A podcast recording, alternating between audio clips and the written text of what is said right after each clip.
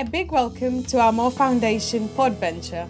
This is our space where we will hear the life stories, insights, and wisdom from members of our thriving community.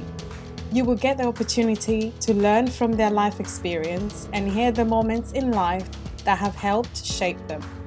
MOE is a growing global community of changemakers and builders. We provide lifelong learning support to our community, enabling them to make a positive change and impact in our world. To find out more about MOE Foundation, please visit our website www.moefoundation.com or find us on social media. We look forward to connecting and learning about you. In the meantime, enjoy the latest Podventure. Okay, so welcome to uh, the next version of the Mo Pod Venture. and today I'm very pleased to have um, Steffen Stäuber with her.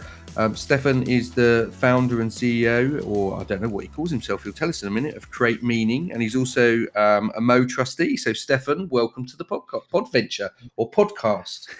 Thank you, Darren. I'm super happy to be here, and the introduction is totally fine.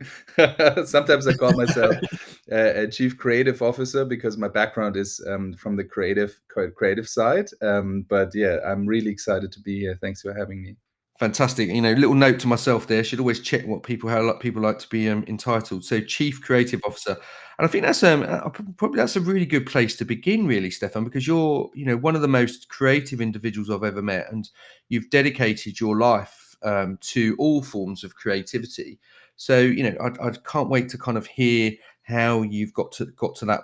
And I know there's lots of different things that have led you to that that sort of um, self identity. But let's begin with, you know, where did Steffen emerge from? So, you know, tell us that story. Uh, Ste- Steffen emerged from a, a, beautiful place in the south, uh, south of Germany, which is Stuttgart. Um, first born uh, to two loving parents, and I have two brothers, so that's basically a little bit my background. So very uh, family oriented, uh, growing up here in Stuttgart.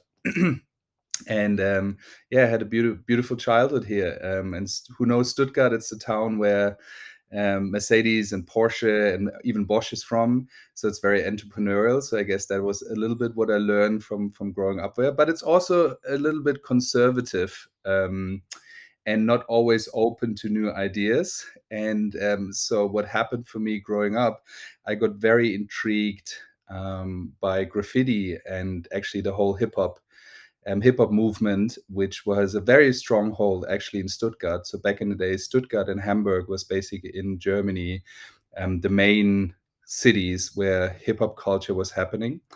And uh, there I found a way to express my creativity, I would say, the first time in a similar way that I'm doing today is using art, beauty, um, to be also a little bit of a rebel and um, question some ideas or prevalent ideas in society. So that was what graffiti was for me, and that what launched me into a career in um, uh, as a cr- professional creative, so to say. I didn't know that about you. So that's really interesting. So that's that's where the, that kind of initial creativity began, and then schooling. What did you do? Did you go to university? Um, so basically, I started as a in Germany. You go to a so-called gymnasium. So it's like I mean, first you have the primary school, and then you go to a gymnasium.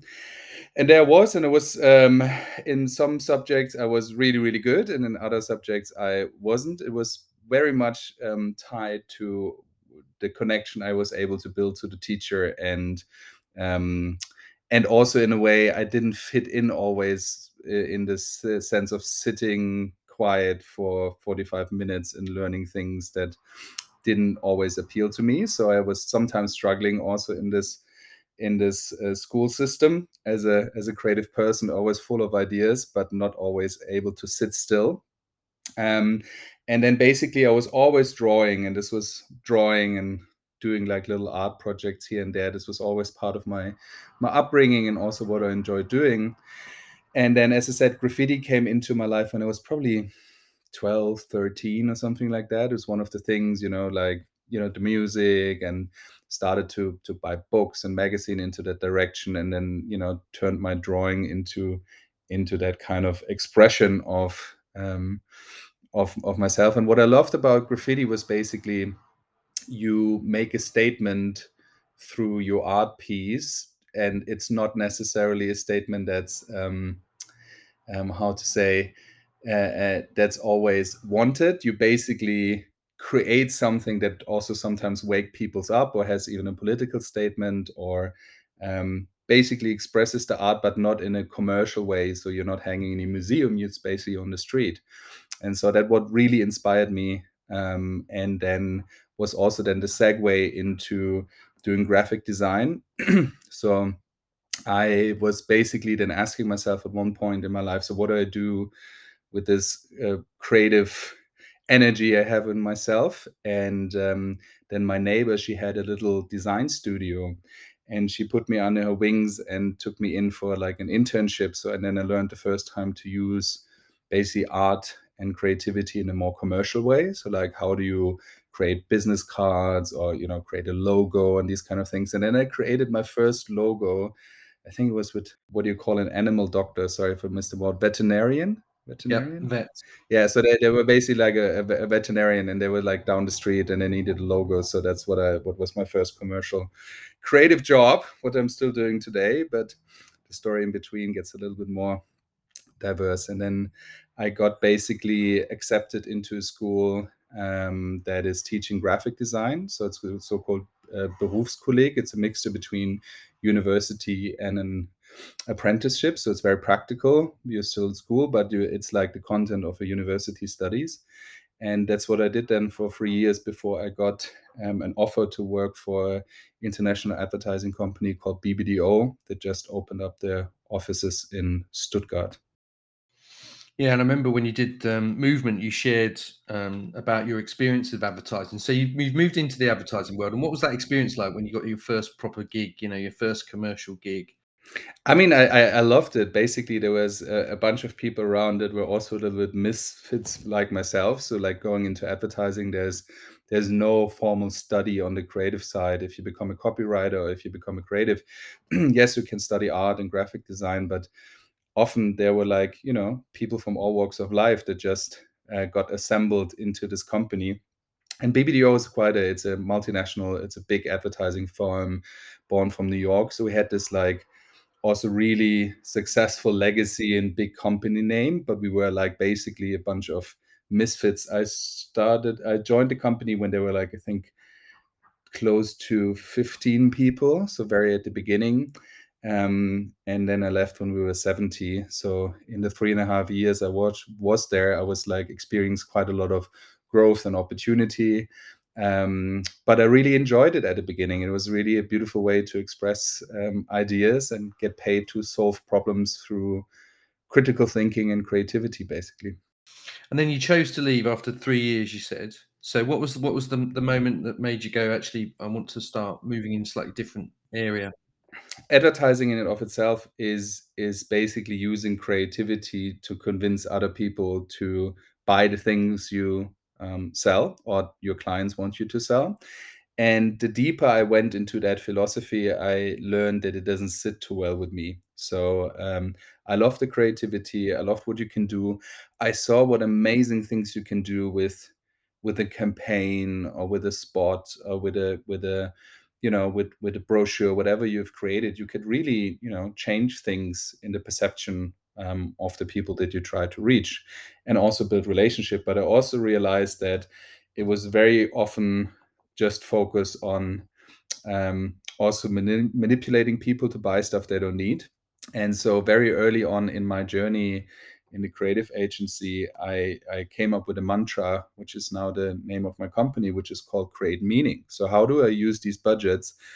The biggest budget i ever worked on was close to 80 million yearly budget, and so you you're working with quite substantial amount of of money um, for for different clients, and so the question is like what you can do with this money instead of just manipulating people to buy stuff they don't need, to put it very blunt, and how can you build relationships in in offering something more meaningful? And so very early on in my journey, I was um, fortunate that my um, chief creative officer at that time and also the um, the leadership of the comp um, of the organization of the advertising agency uh, was very very supportive and um, and also my whole environment there that we uh, uh, launched an own unit which called the com lab the communication laboratory where we tried different forms of communication, different forms of using creativity and strategy to build better relationships to people instead of, let's say, the classical way of just telling a story and hope that they buy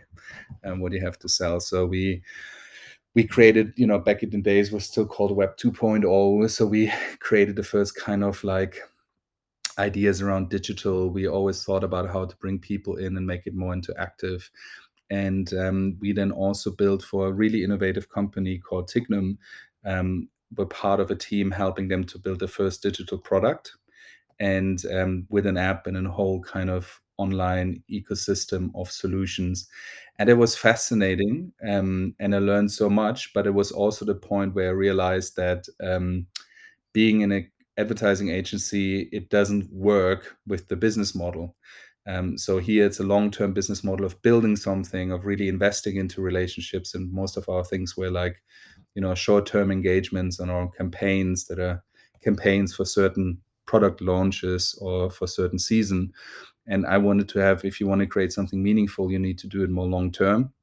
And uh, so that's when I decided, with how old was I, 23 back then, to become a freelancer and go out into the world and explore how to do this um, differently. So 23, what year are we talking about, Steffen? So when you've stepped out of sort of corporate land to, to become a freelancer, what, what year is that? Oh, let me think. Was it? That's I think 13 years ago then, or something like that. Um, help me. It's 20, 28. Is it mm -hmm. 2008? Was it? Was it? Oh, my my my accounting is right. My my 2008 would be 13 years. So somewhere yeah, around something around that. Yeah, 2007. Yeah, a while ago. 2007. um, yeah, it's like it's funny, isn't it, when you have to cast your mind back? It's like, oh, jeepers, it just flies by. So you you know, so 23, you've stepped out, become a freelancer. What is what what what was your first you know first move there then? Uh, my first assignment was I was working in Beijing and got an offer to work for uh, a company in China and um, with a really exci- with a really amazing um, uh, a mentor and, and and creative director there uh, that we built uh, Interone in in China. And so we I was then traveling. The first assignment was going to Beijing for two and a half months and um, worked there on the launch of the BMW X3 back then. So still in a similar sort of space. So you're still working in in the world of advertising and things like that. So is that what is that what the journey looked like for a short period after you became a freelancer? You carried on sort of on your on your own terms.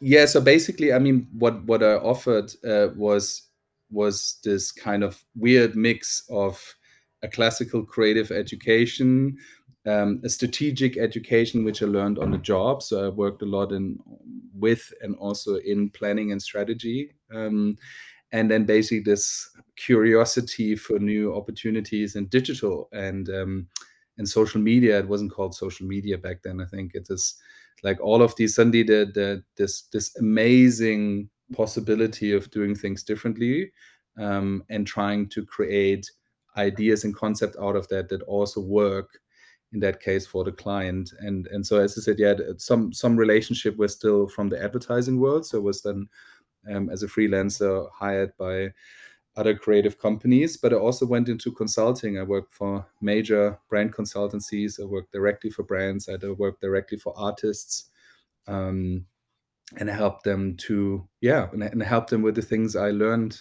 to, uh, until this part in my life and then, you know, before we, we came on air, one of the things that we were talking about was uh, one of your current projects, which is around um, supporting the wisdom of Aboriginal leaders to actually bring that through technology. So why don't you why don't you share sort of how travel has influenced create meaning and and and really influenced you? Because I think I met you as you were just starting to really start to go on that traveling journey and go and explore indigenous tribes and different things and just let your curiosity just take you on a wonderful journey. So why don't you share some of that? Because that's i know that's had such a massive and mm. profound impact on you.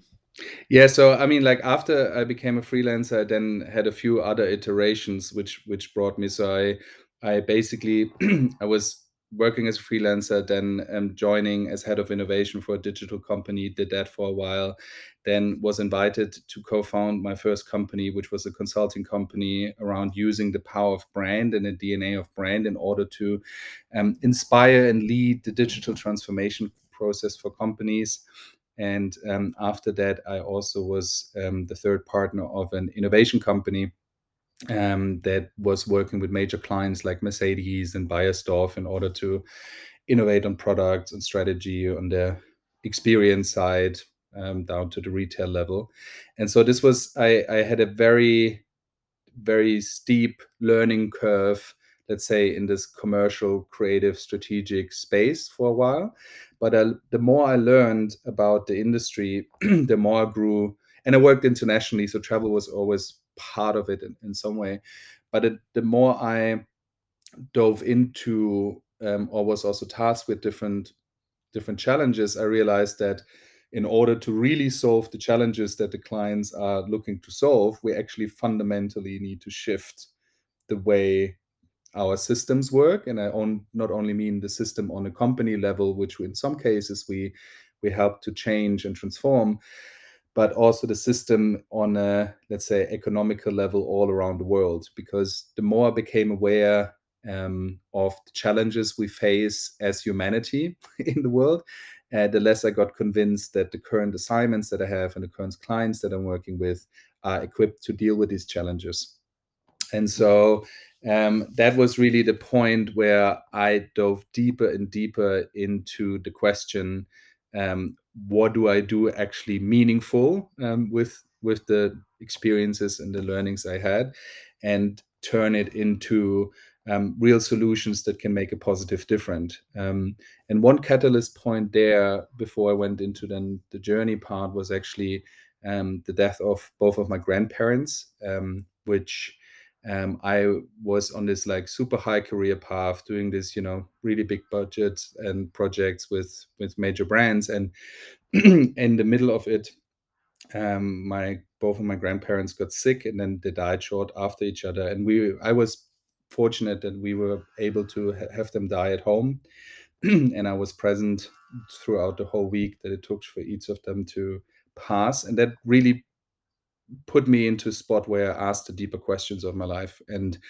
um, basically, these questions then led me to look for answers that go beyond just like, you know, the next uh, quarterly review or the success on this project or that project. And since I couldn't find these answers in the current projects I was leading and running in the company I was a partner at, I decided to take all my savings and my courage and embark on a quest to travel for a year around the world. So basically, I founded Create Meaning, the company I'm leading today with two of my um, co-founders, um, and basically um, we explore the question: How can you do good things with business and um, business knowledge?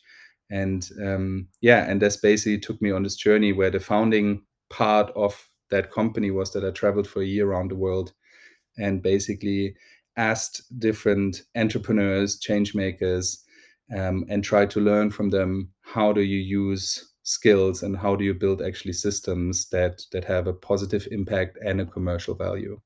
So where did that where did that um, sort of exploration and journey take you then? Oh yeah, it was also. I mean, I started um, in the beginning of 2015, so it was my um, 30th birth year. Um, and a, yeah, funny backstory. I got when I was 27, there was a, a big newspaper writing article, one of these like 30 under 30 that will change the industry, etc., etc. Back then, it had a lot of meaning for them, but I was like, I didn't feel that I did anything positive to contribute to change the industry. So when I turned 30, I said like, okay, now I didn't do anything that they that they said I might do in this article. So I really want to double down. And so I took my, as I said, my savings and traveled for a year around the world. and so this was my 30th year on this planet. And so I started with this idea of writing a book and having all of these plans. And then basically I arrived. And it was obviously, as you can imagine, when you leave all of your previous life, everything that you've built behind, um, the place is then actually first an inner place to start from. So the journey really started in Bali when I was signing up for a friend recommended it to me for a silent retreat in Bali. So I spent the first 10 days of my world trip in a small hut in in the back country behind Ubud in a silent retreat. And there actually the the real stern journey started in some ways because I realized first of all what I have done, what I'm what I'm about to do, and had the real space of diving deeper into what this now all means um, going forward. And then from there, it was then really a beautiful story mixed of synchronicities and meetings and um, projects that came my way. So I had then the first kind of people, entrepreneurial people I met in Bali that I lived with and worked with. Then I um, got to all over the place. I was in in Singapore. I did a um, big project with a um, foundation in the Hilti Foundation in the Philippines, where they're building um, bamboo houses for people who couldn't afford housing, which was just incredible the impact that they were having. Was able to work a little bit with them. Um, it took me, um, yeah, it took me to so many places. It's hard to to um, to, to summarize. I, I, went to the U.S. I went to um, India. Um, and then I also went to Australia, and then maybe I can go a little bit deeper into the second parts of the journey because the first was really like the curiosity and sucking it all in, and then the second part was way more in digesting and going deeper onto my inner journey, so to say, of understanding the things and digesting the things and integrating the things I've learned um, on these travels. So take us on that then. So you know the, the, the second part, as it as you described it, you know, uh, obviously the first part was getting out there. From what I'm hearing, it was out.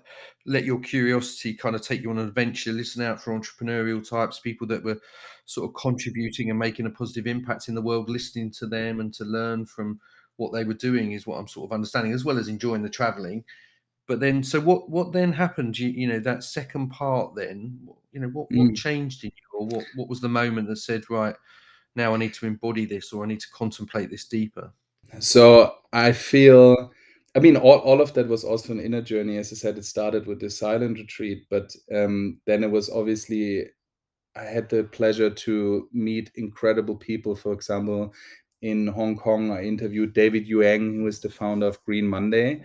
Just a remarkable, remarkable movement and and um, um, brands that he founded in the space of um, nutrition and in the space of vegan and vegetarian nutrition.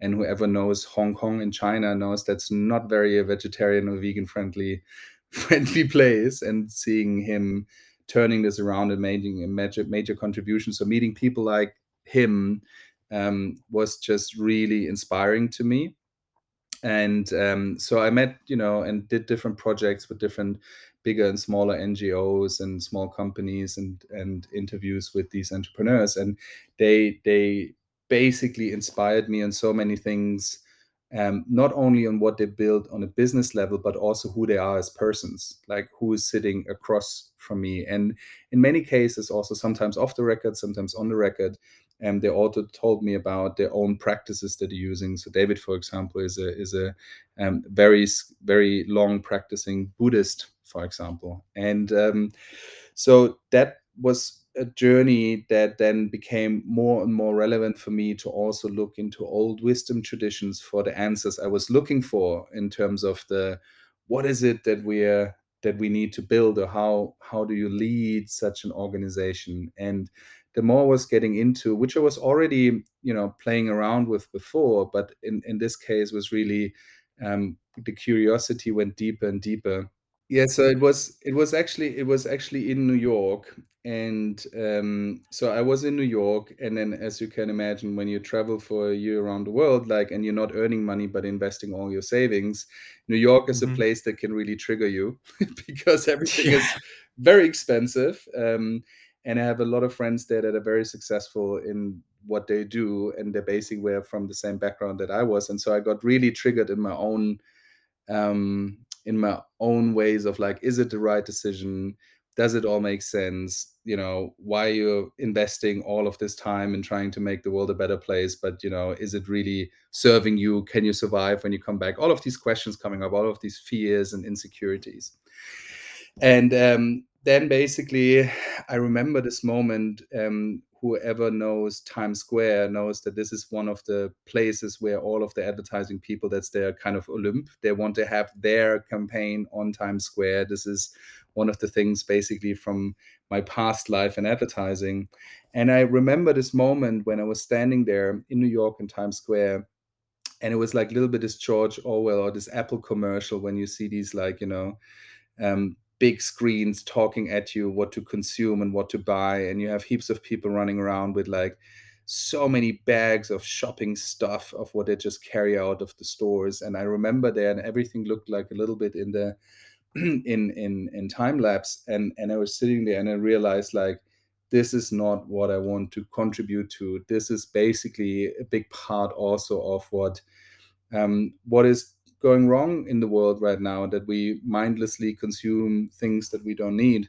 And so I was sitting there and really had this kind of wake up moment and and even a strong kind of um, yeah moment of realization that in order to do something differently we need to change the minds um, and the systems around that that's currently govern our societies in in in large parts and so, funny enough, the night before, I met um, a woman who was organizing an Ayurveda conference in India, and I already had my my journey planned for South Africa, uh, South America, to meet some more entrepreneurs, everything lined up.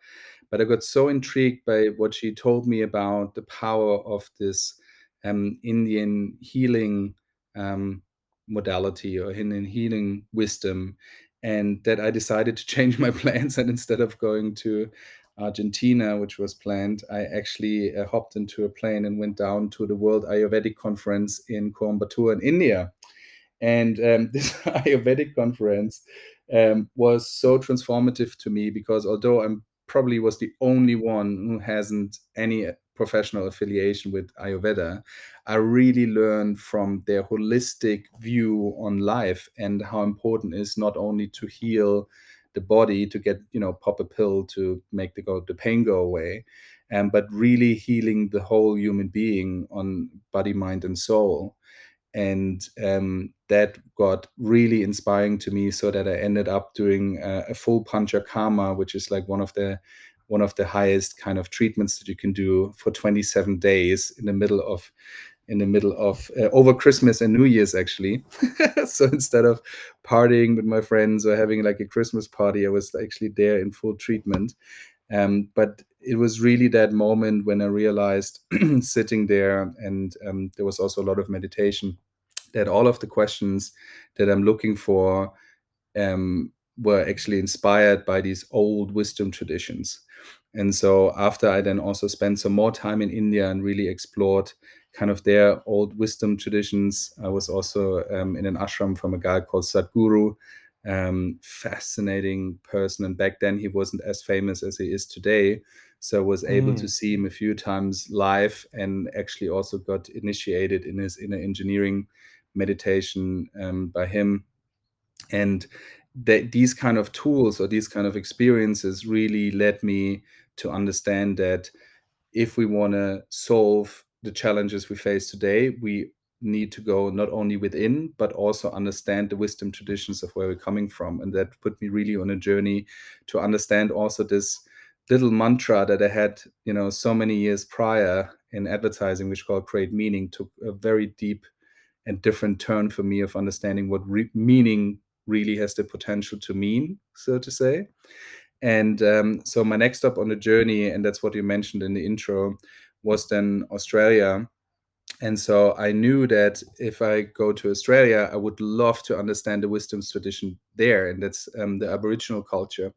But unfortunately, as many of you know, um, they haven't been treated very well by um, by the English people who came over to the country, and so it was very hard to find um, people who have still the connection to this old wisdom tradition. But then how synchronicity works sometime, I got connected through a friend that then met on this journey um, on on on another place, and he said, "I know somebody that um, works works with them and trying to bring that into business." And so I basically said, without knowing them or anything, it's like, "Hey, you know."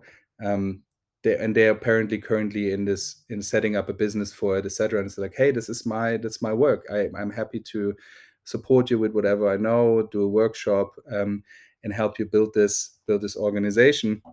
And so the only thing you need, need to do is to give me a roof over my head and feed me.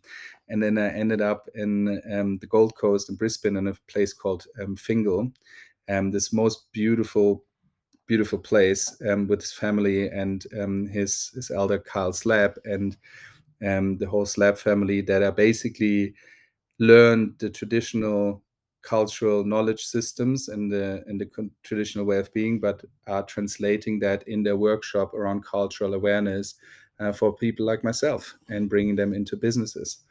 And um, so then I find myself like just after India, a few weeks later on Fingal Beach and learning some of the most knowledgeable and fascinating people I've ever met about these like wisdom tradition. And in their case, this goes down. Some people say to um, eighty thousand to hundred thousand years. So they they basically have a wisdom tradition that hasn't been broken for so long that they can sp- still talk about it today.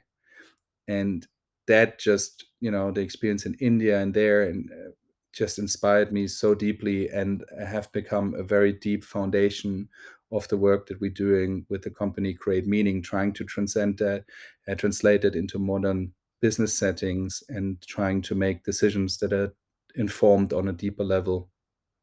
Um, then it's just like making a quick buck on on being very opportunistic on on that. So jumping around a little bit but i hope it makes sense. No no it makes perfect sense. It's um your, your story Steffen as we know and it's um it's fascinating. And so you know when you think about some of those ancient tradition traditional wisdoms what what are some of the kind of you know are there linkages between them? Like when you think about your journey in india and what you learned some of the things you've learned there and, and sort of profound insights for you there. And then when you go to australia and you spend time you know where there's there's this you know these the stories that link it to 80 to 100,000 years of history you know what what are some of the what are some of the sort of profound wisdoms or insights or um, not even profound or just timeless insights? What were some of the things that really resonated for you? So one of one of the things um, i feel i've discovered in all of these different traditions is basically our relationship. Um, relationship plays a major part. Um, relationship um, to each other but also relationship um, you are with the wider things around you, including the earth. So all of um, the indigenous um, wisdom traditions I got um, got the pleasure to learn from. I also was in New Zealand and learned from some of the Maori traditions. Um, or in America, from some of the Native American uh, traditions, it's one they all have in common is that they basically have a relationship to the earth and also to the greater good of existing within this framework of relationships. So um, basically, it's about how do I understand the whole bigger picture and behave accordingly and make decisions accordingly. And that was for me, you know, educated in the Western world and in the way I got brought up in school, what we talk, talked earlier about um, was basically really missing like this deep i mean you find it also in christianity and i rediscovered also christianity through um, my experiences there but i felt what i really missed was this really big picture thinking of understanding what our actions means in the big picture of things and the responsibility that it comes with it. I think it it shows at the moment just very drastically um, and when we talk about you know um, global warming, or we talk about the, the global uh, climate climate emergency, or we talk about social issues. Um, I found that their systems or their their understanding of knowing and also thinking about stuff um, wouldn't result in the current challenges that we we see in Western society, and that was deeply moving and also um, deeply clearing um, clearing in a way of like seeing what what might be needed or was is needed. And so that why these kind of encounters or this kind of um, knowledge and wisdom was something that really really impacted my own way of looking at the world and seeing the world and and and my own contribution or life or responsibility in it.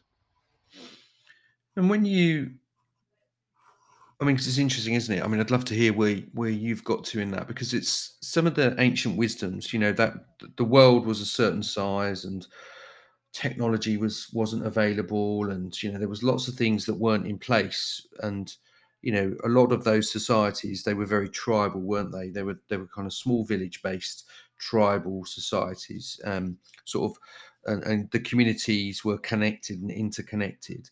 And as we know, you know, the world is different. You know, you were talking about New York, for instance, you know, this huge metropolis of technology and innovation and urbanization and everything else. When when you look at what you're learning from those ancient traditions, and then you think about you as an innovator and as a strategist, and also somebody that really contemplates life, and then you look at modern day life, how, what what do you see converging, Steffen? You know, where's the convergence or divergence from your perspective?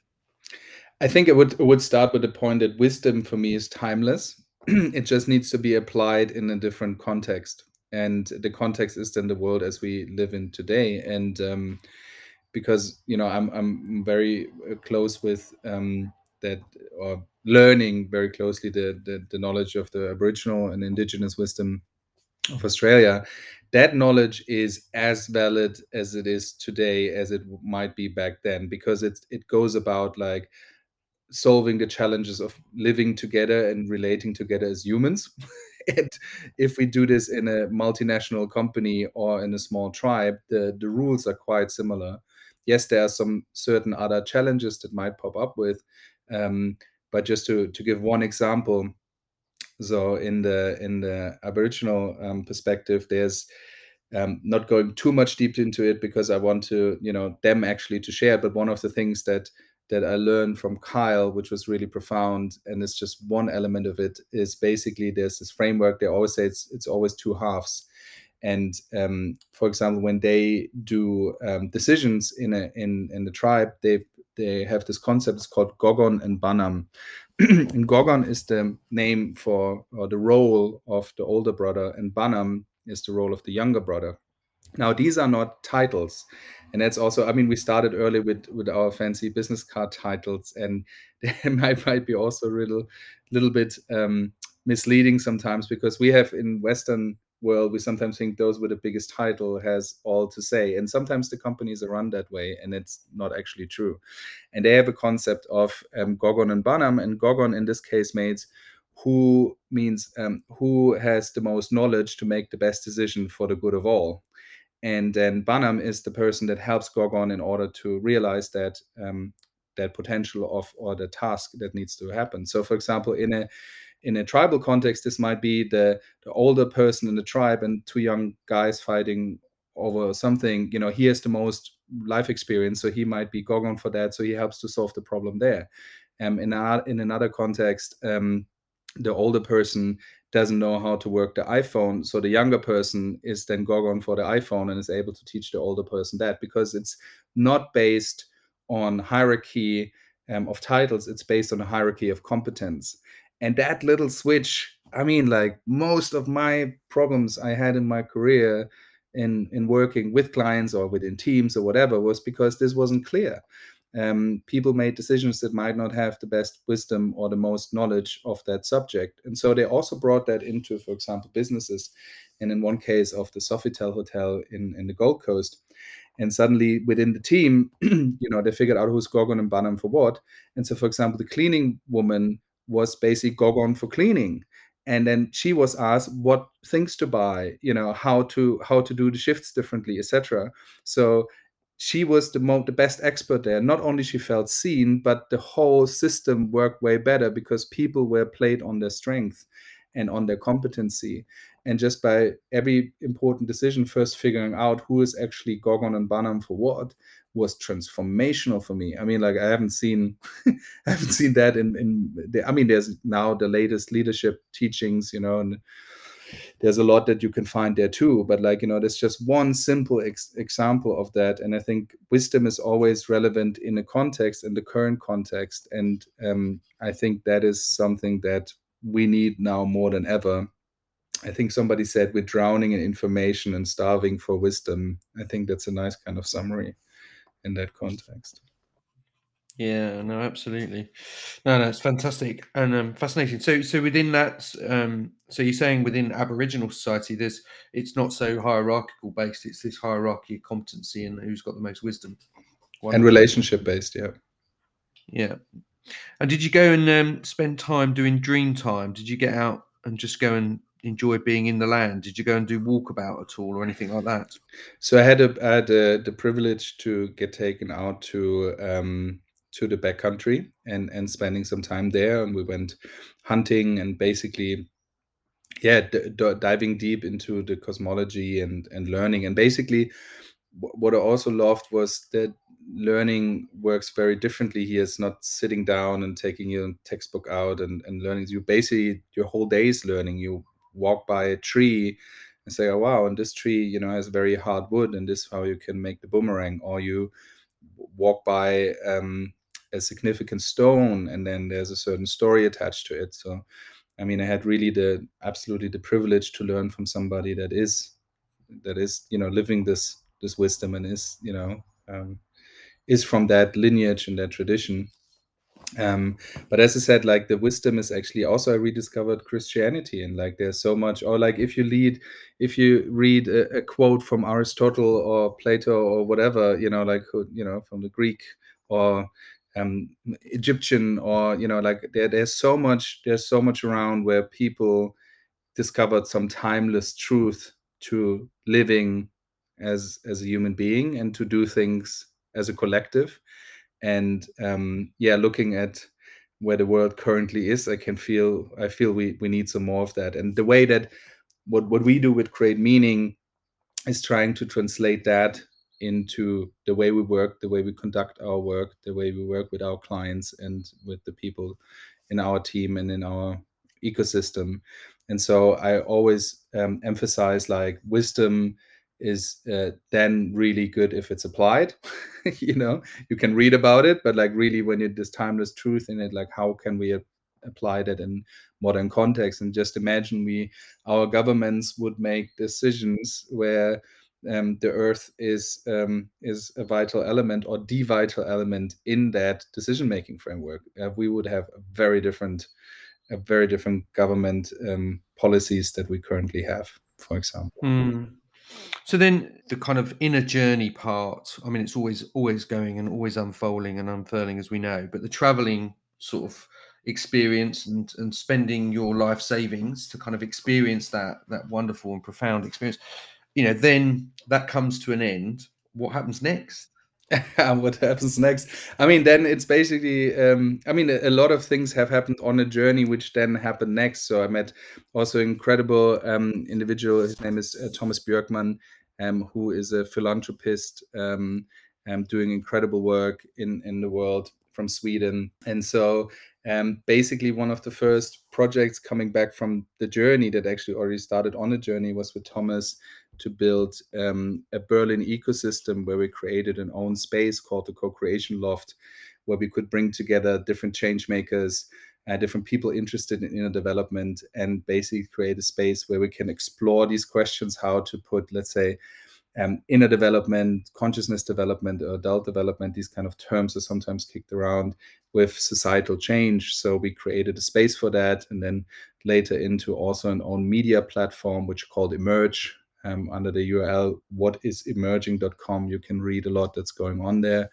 Um, and so basically, um, all of what I've learned and also the relationship that I've built over the journey was then formed into the company that we are today. So we still basically um, learning from some of the insights that have happened on that journey and try to build our business around that. And um, basically what we are today we have two places that we work from one is berlin one is stuttgart and we basically created an ecosystem of practitioners uh, some are consultants some are coaches um, so, so, some are system theorists and some are body workers in order to try um, to bring this kind of yeah to mix these kind of wisdom traditions insights with the business challenges that some of our clients face and come up with more holistic answers to it and try to um, help our clients to be more successful um, with it. Um, but basically also maybe as a little focus we what we say in, at create meaning um, our purpose is to empower future makers to create a meaningful impact. And future makers are for us all of these people i mean like yourself with MOE and others that we know from our circle of friends that really build business organizations and projects um, that really have an important role to play in in transforming the current system. And so we made it our um, mission to basically um, put everything that we've learned in business building, um, in creativity, in communication, in innovation and leadership together in order to empower those people to be more successful than maybe some of the current players and companies that aren't committed to make a positive difference. So that's in a nutshell what we what we're doing today and what happened after the journey was basically um, yeah, starting the first kind of projects and building a business around that in a commercial way too, that it, it can pay for for the work that we're doing. You know, as you've as you ventured, you know, you ventured out, you've gone on this inner journey and also this external journey and traveling, and sort of it's it's really it's aligned with your philosophy. I think it's kind of like an emerging discovery of your own philosophy, your own truth, and and it's collided with the, the great wisdoms of lots and lots of different parts of society in the world, which is beautiful.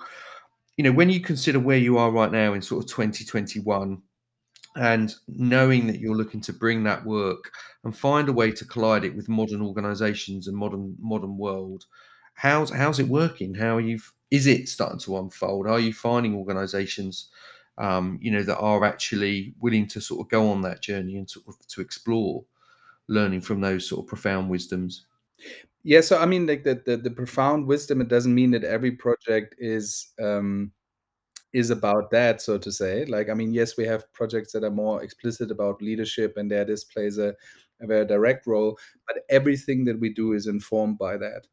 And so what we're doing with organizations is to help them discover their own wisdoms and truths so to say. That's often the starting point not always but often where we really help organizations to um, understand. Uh, I mean, this this word purpose gets tossed around quite a bit. That's why I'm not such a big purpose word fan anymore. But it's basically that it's like, what is your true sense of being, and that in a way is informed by all of these wisdom things that we that we've that we've learned. And so we basically try to create um, processes, workshops, and experiences for our clients to really come close with that understanding of who they truly are. And then we're working on different way of expressing that truth. Um, so one part is that's why we have our design studio in Stuttgart, which is uh, led by Hannes Beer, um, who's our head of design, and he basically um, then expresses that truth of who this organization is in a design with a logo, with a beautiful brand and communication on it. We work with with different creatives of expressing that in film or creating that narrative in, in different ways. We create projects like we did with the co-creation loft, which is like a project where you can experience a, room um, or experience a project in in physical form. Um, and so basically we find and we have six areas that we work with. So the first is basically as i said um, defining what is your timeless truth as an organization. And then we have the, the the, the tools to express that with this branding experiences and communication. And then we also have the the inner the inner working of an organization, which, as you know, um, with running different businesses, um, we need a really good strategy. So, how do you get from point A to point B? But also business strategy and also like you know a commercial strategy. Like how do you make this this vision work commercially? We have an area of innovation where we help companies to design the future and we have an area of leadership where we really help them to what does it mean on a monday morning how do i lead my team how do i practice what I what I preach, so to say. And for example, my other business partner, um, Michael Katzmann, um, he used to be, you know, and on the on the finance side as an investor, but also on the hedge fund side to basically specialize on turnarounds, so buying companies and selling them, and had a very similar uh, story than mine. Basically, figured out that he loses his soul in doing this for very commercial hedge funds and then basically traveled around the world and came back with similar ideas on wisdom and now is applying this kind of you know investor perspective clarity on business building into um, helping organizations to thrive and be more successful that um, that are committed to making a positive impact. So basically what we try to do is to be the companion of um, what we call future makers people groups um, or companies that really are committed to make a difference and help them um, with all of the skills and network and knowledge and um, support they need in order to succeed. So that's basically what drives us at Create Meaning. Yeah. And then uh, uh, with, when you can contemplate those conversations, you know, what what's the what's the changing awareness around the context within which we operate? You know, what what sort of conversations are you starting to see yourself and hear yourself engaging with? I mean, through through this work and now doing this also for you know six years, we have been involved and and are involved in many circles where these conversations around climate change are are more oriented at what do we really do with the reality of what we're facing. It's less about an awareness, oh, we need to change something, because most of the people that we work with are very aware um, that we can go on like this. Some of them are experts in the fields and and say like, but we need now to do something about it. So in terms of the the conversation that we're having is that there's a huge awareness out there where people say like the reality is we can't go on like this as humanity. The the trajectory is pretty clear that if we do, we we are in deep trouble. And if you look at the facts, actually, we already are massively. Just look at it. Just think about back the news that you heard from this year on climate catastrophes in Australia, to floods in Germany, um, you know, to collapsing uh, uh, societal things in in the U.S., storming of the Capitol, or like you know what's happening in Afghanistan. I mean, you you name it. Like you know, just think about till the beginning of the year the headlines of the news, and um, not saying that the news are the best thing to consume, but it is a pretty good indicator that we're not going into a pretty good direction um, uh, as humanity at large. And so I see there's there's very few people that would ignore that or can ignore that. I mean, there still are.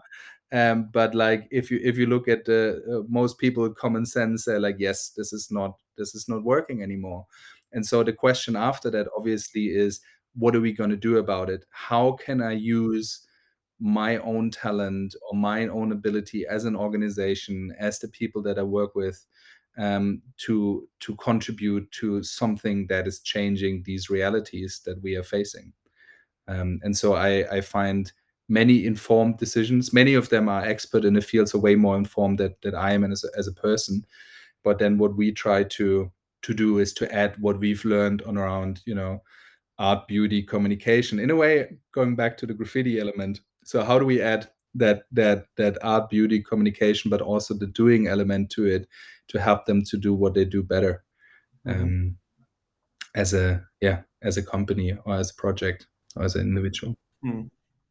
yeah no absolutely and and one of the things that you know we've talked about a lot i mean obviously on on that sort of tour journey you know that's where you and i got to meet and then you've also you know uh, had a profound impact on the messaging and the branding and the positioning and the storytelling around MOE. So it's really good for me to kind of be able to kind of acknowledge that. Um, and you're obviously a trustee of MOE. Um, and you've also been on the kind of coaching journey. So what has been some of the some of those moments that MOE's been able to kind of support you, and what what what's some of the learning that you take from MOE and you use it in your life now today? Totally. Um, MOE, MOE is such a. I mean, obviously, it was very very powerful to just be part of this team of trustees and and yourself and and have a project that is basically practicing what they preach in that context. Like I feel MOE and really this this idea of me, others, everyone, empowering individuals to help them to live that truth um, to people around them in their ecosystem in their immediate surroundings and then this way we can actually change it MOE is for me one of the best description of how such change can happen and to be present to the cause and also see the people within the community it really transformed the life of many many people. And what I was so inspired by, I mean, after our conversations and after also um, being able to to speak at movement and meet the, the, the closer ecosystem, um, it was an honor to be asked to become a trustee. And then basically it was natural for me to explore how can i bring what what i described earlier the skills that we that we have in create meaning in, into MOE. And for me participating at the MOE course was powerful to see it firsthand because in a way it looks simple from the outside. It's like a coaching course you know like coaching course is something that people are familiar with.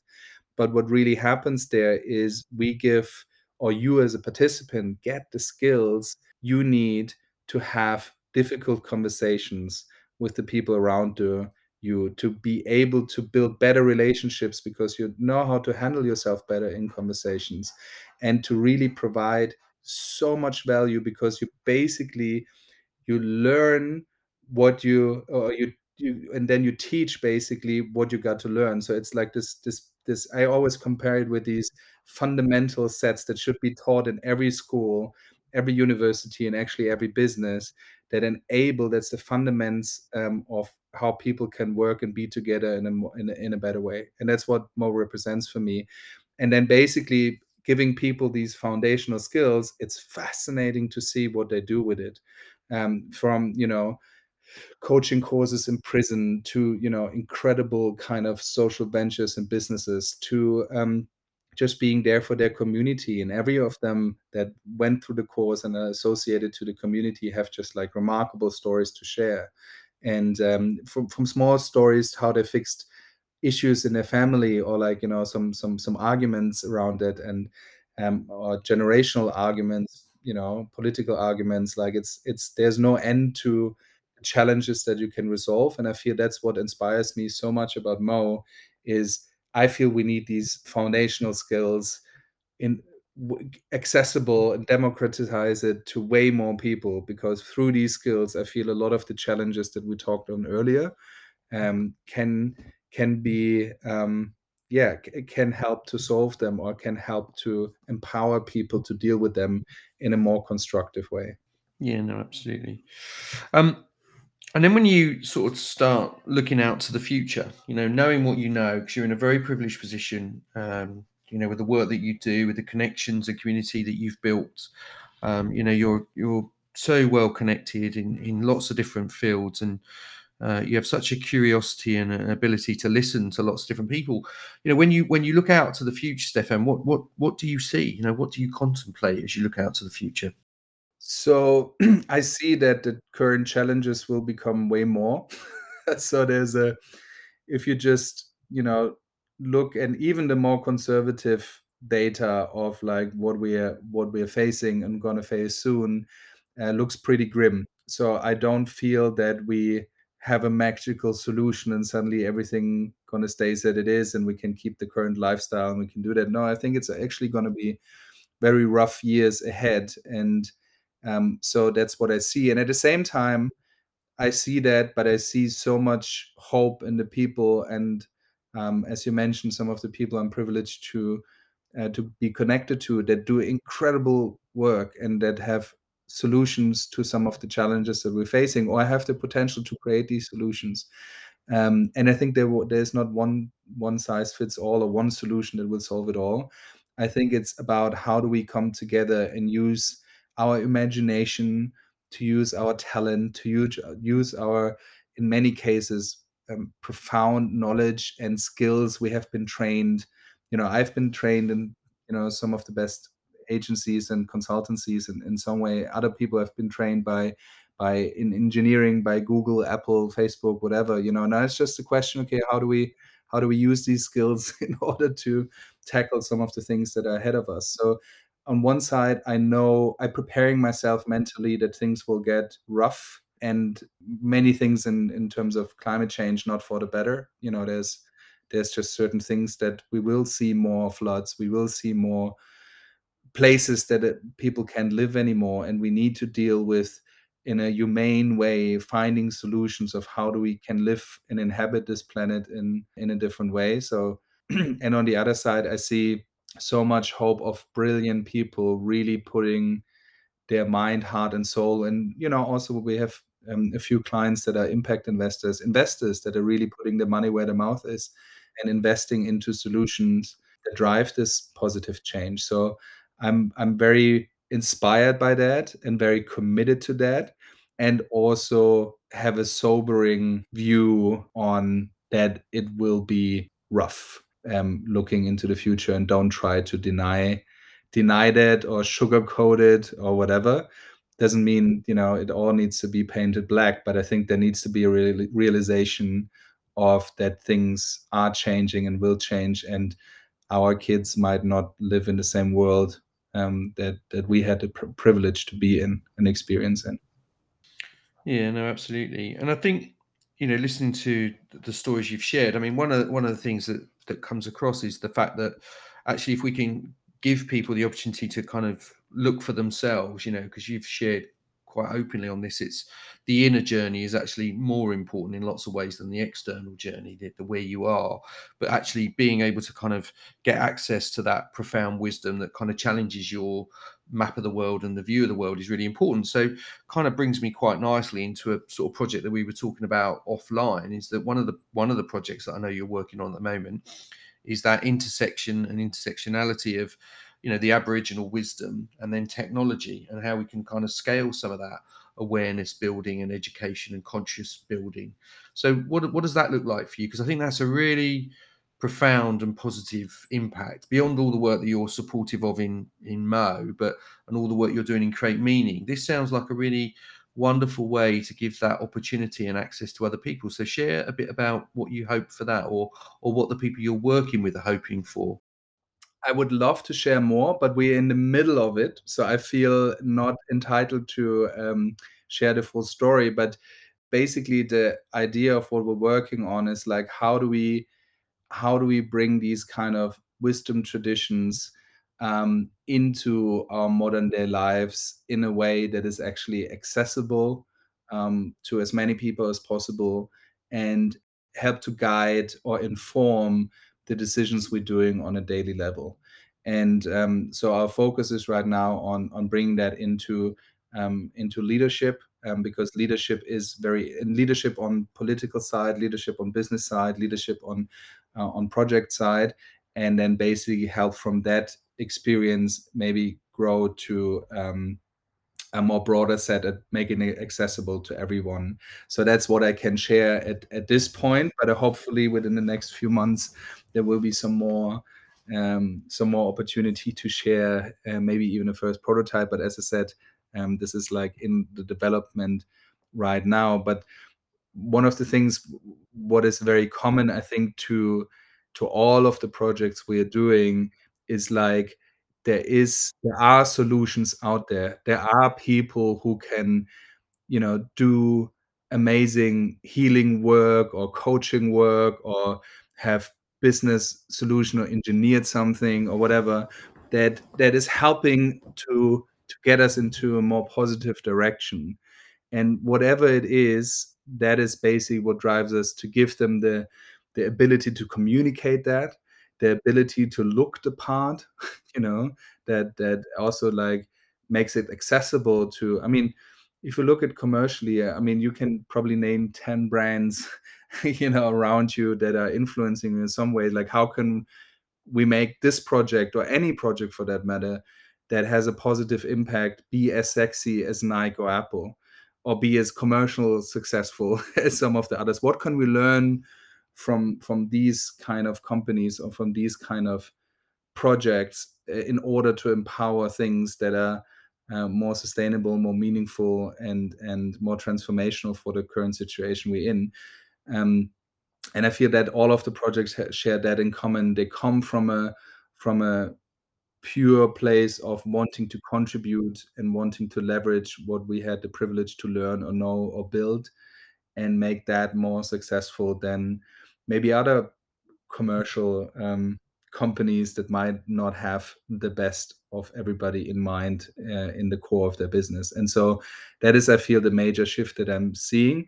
And I know exceptional entrepreneurs that are doing it and at the same time being super successful. I think that is what most people also need to understand. It doesn't mean just because you're doing good, you you're sacrificing, you know, massive profits. No, you can do both at the same time. And I feel this profit and purpose play to do this right this is i think one of the major things to understand and build um, into any business that's been founded and transforming the ones that haven't been into that direction because we don't have another choice um, as a collective. Yeah, no, absolutely. So, Steffen, if there's um sort of final thoughts, wisdom, or uh, anything you want to share to the MOE community and beyond the MOE community? So, to the MOE community, first of all, I'm super grateful to just be part of that. And um, I feel for me, it's the little things that can make a huge difference. The things I learned in MOE um, is really how to listen, you know, listen carefully and being able to ask deeper and more meaningful questions and really uh, you know engaging with these tools of coaching not to be in a conversation and coach somebody else but really being in this inqu- inquiry of learning to understand what people really mean by certain things. And so for me it's really like this community of practice. How do we use what we've learned at MOE and in other places but how do we apply it into our daily lives and that's what inspires me to be part of that. That's why i'm proud to be a trustee and that's why i know that MOE is playing an important role um, in the lives of so many people because it gives these basic tools that help us to um, yeah to to be a little bit of a better version of ourselves in who we are and what we do. And so um, my last piece of wisdom would be is act on your intuition to share that and do that and don't be afraid um, to open your eyes open your mouth um, open your heart um, and bring bring these kind of deeper understandings of life and relationships and who, who you are into the world. And so that's what i feel MOE is inspiring and enabling through their courses and the work Thanks for that, Steffen. And then for people that want to connect with you and create meaning, where can they find you? So just look at our website. It's called um, createmeaning.com and all of the other platforms from LinkedIn to my personal email, which is steffen at createmeaning.com. Uh, don't hesitate to shoot me an email or add me on LinkedIn or whatever you enjoy or use doing, I'm always happy to jump on a call for like a little coffee or just a, a exchange. Um, these topics are very close to my heart, and um, I really believe that um, every conversation can be an important, important contribution to changing perspectives and realizing potential in a meaningful way. Wonderful, Steffen. Thank you so much for your time. It's been brilliant to have you on this uh, this Podventure, and I, I, look forward to bouncing with you uh, sometime in the future. Thank you, Darren, and thanks for all the work that you're doing for MOE. Thanks, Mister. Take care.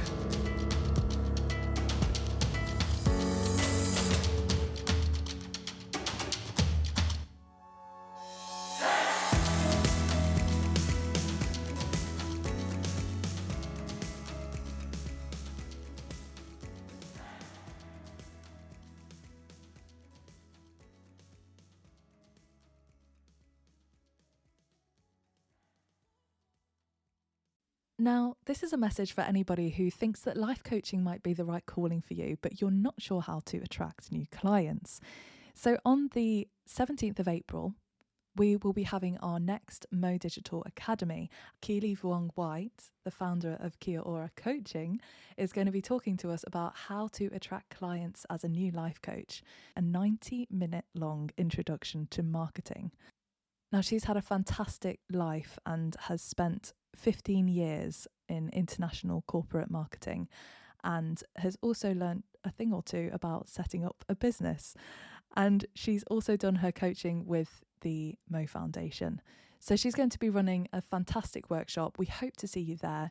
If you're interested and you'd like to register, then please find more information on our website. That's moefoundation.com forward slash calendar. Thanks so much, and we will see you there.